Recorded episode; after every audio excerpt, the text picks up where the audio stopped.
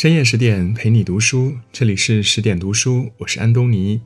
今天我们要分享的是：人生最烂的牌不是穷，是复活里的自我厌弃。如果你也喜欢今天的文章，欢迎拉到文末给我们点一个再看吧。看过一个问题，你知道人生最烂的牌是什么吗？有一个高赞回答是：人生最烂的牌不是家里有多么贫穷，外边多少债。一副真正的烂牌是一个人的悲观、自私、冷漠与自我厌弃。读托尔斯泰的巅峰之作《复活》，发现书中把人生最烂的牌写得淋漓尽致。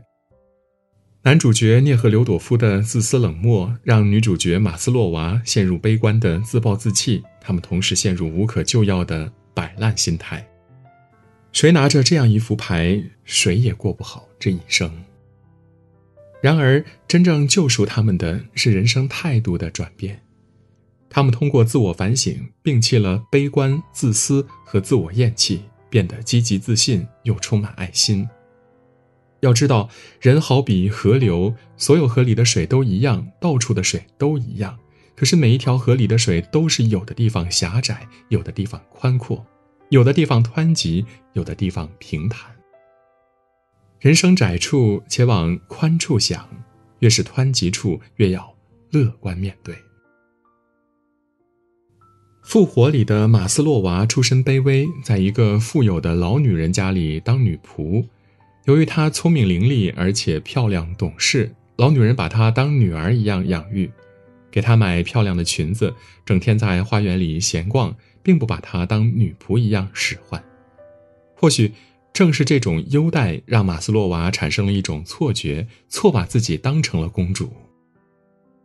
事情发生在一个夏天，老女人的侄子涅赫留朵夫到姑妈家过暑假。当涅赫留朵夫见到了青春靓丽的马斯洛娃，产生了少年人常有的情愫，他的喜爱之情溢于言表。哪个怀春的少女能不动心呢？尤其是地位低下、渴望通过婚姻改变命运的女孩。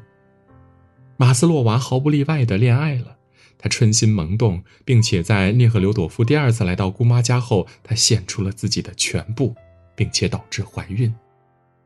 自此，这个不幸的少女不得不独自承担所有的羞耻，以及命运给她带来的更大的不幸。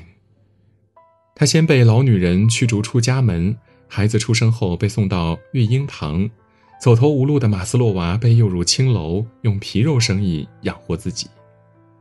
马斯洛娃把所有的错都归结为自己，自此自暴自弃，像所有坠入红尘的女子一样，变得粗鄙不堪。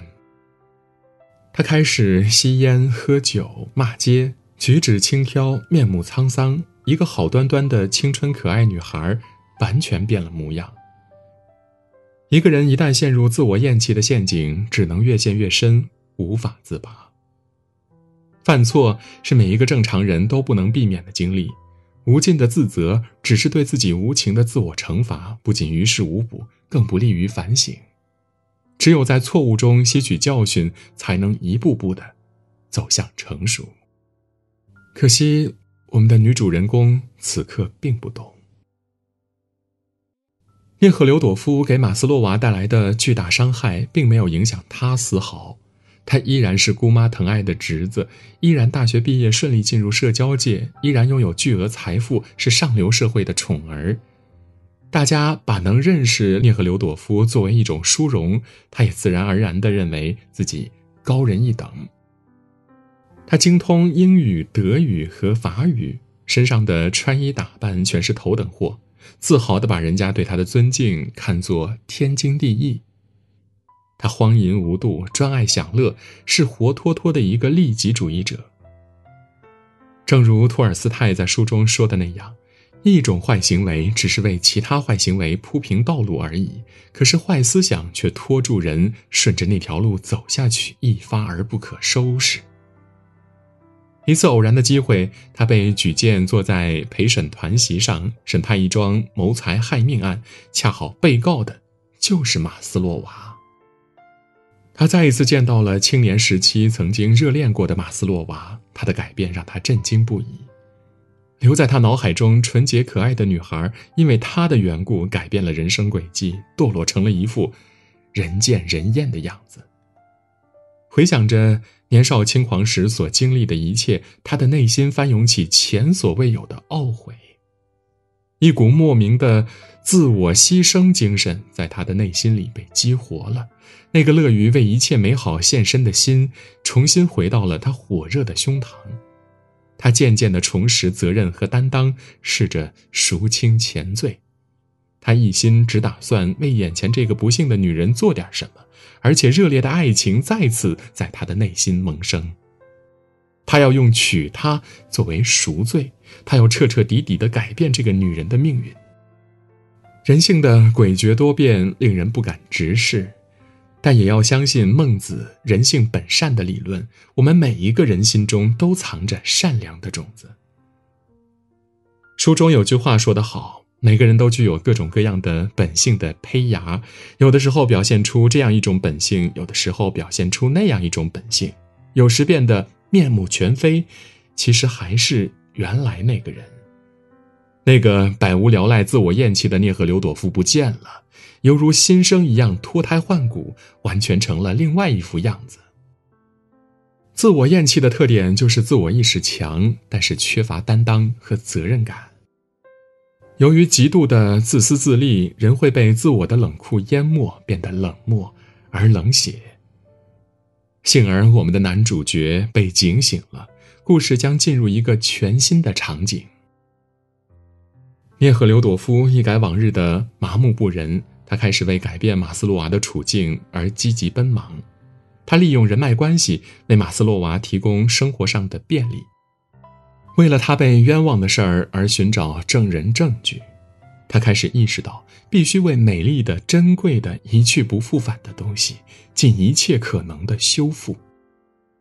然而，当他越接近真相，越发现了社会残酷的一面。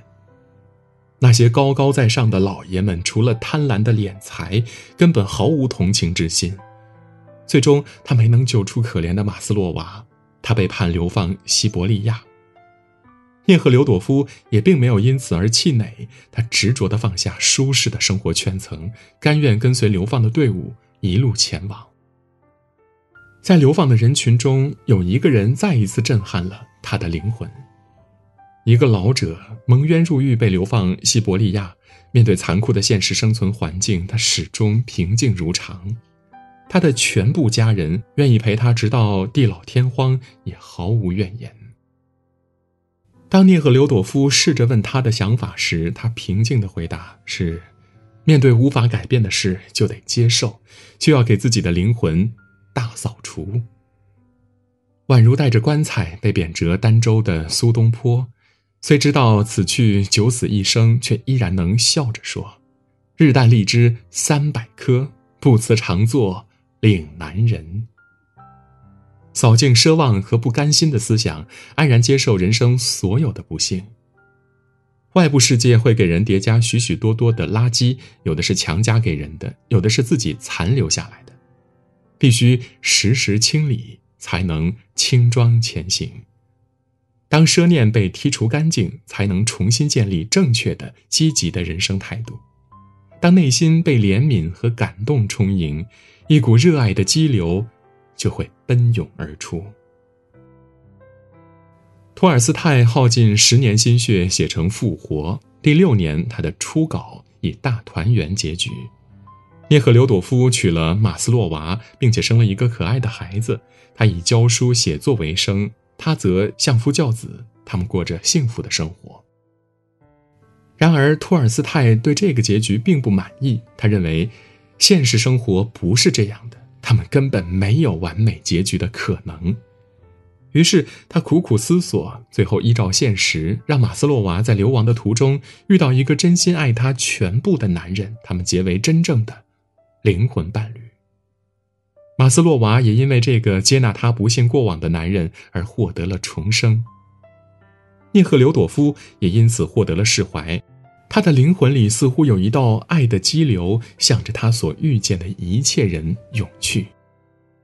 他们从自我厌弃的消极生活中走出来，摆脱了自我厌恶的心态，最终成为一个充满自信、乐于助人、值得被爱的人。生活不尽如人意，可我们依然朝着好的一面看。托尔斯泰说：“如果喜欢回忆，那就只回忆让人愉快的往事。成长过程中或许不尽如人意，遭遇家庭破裂、遭受虐待、精神备受摧残等等不幸，种下了许多负面的自我评价。要知道，所有负面的自我否定都是生活强加给人的垃圾，果断扔掉它们。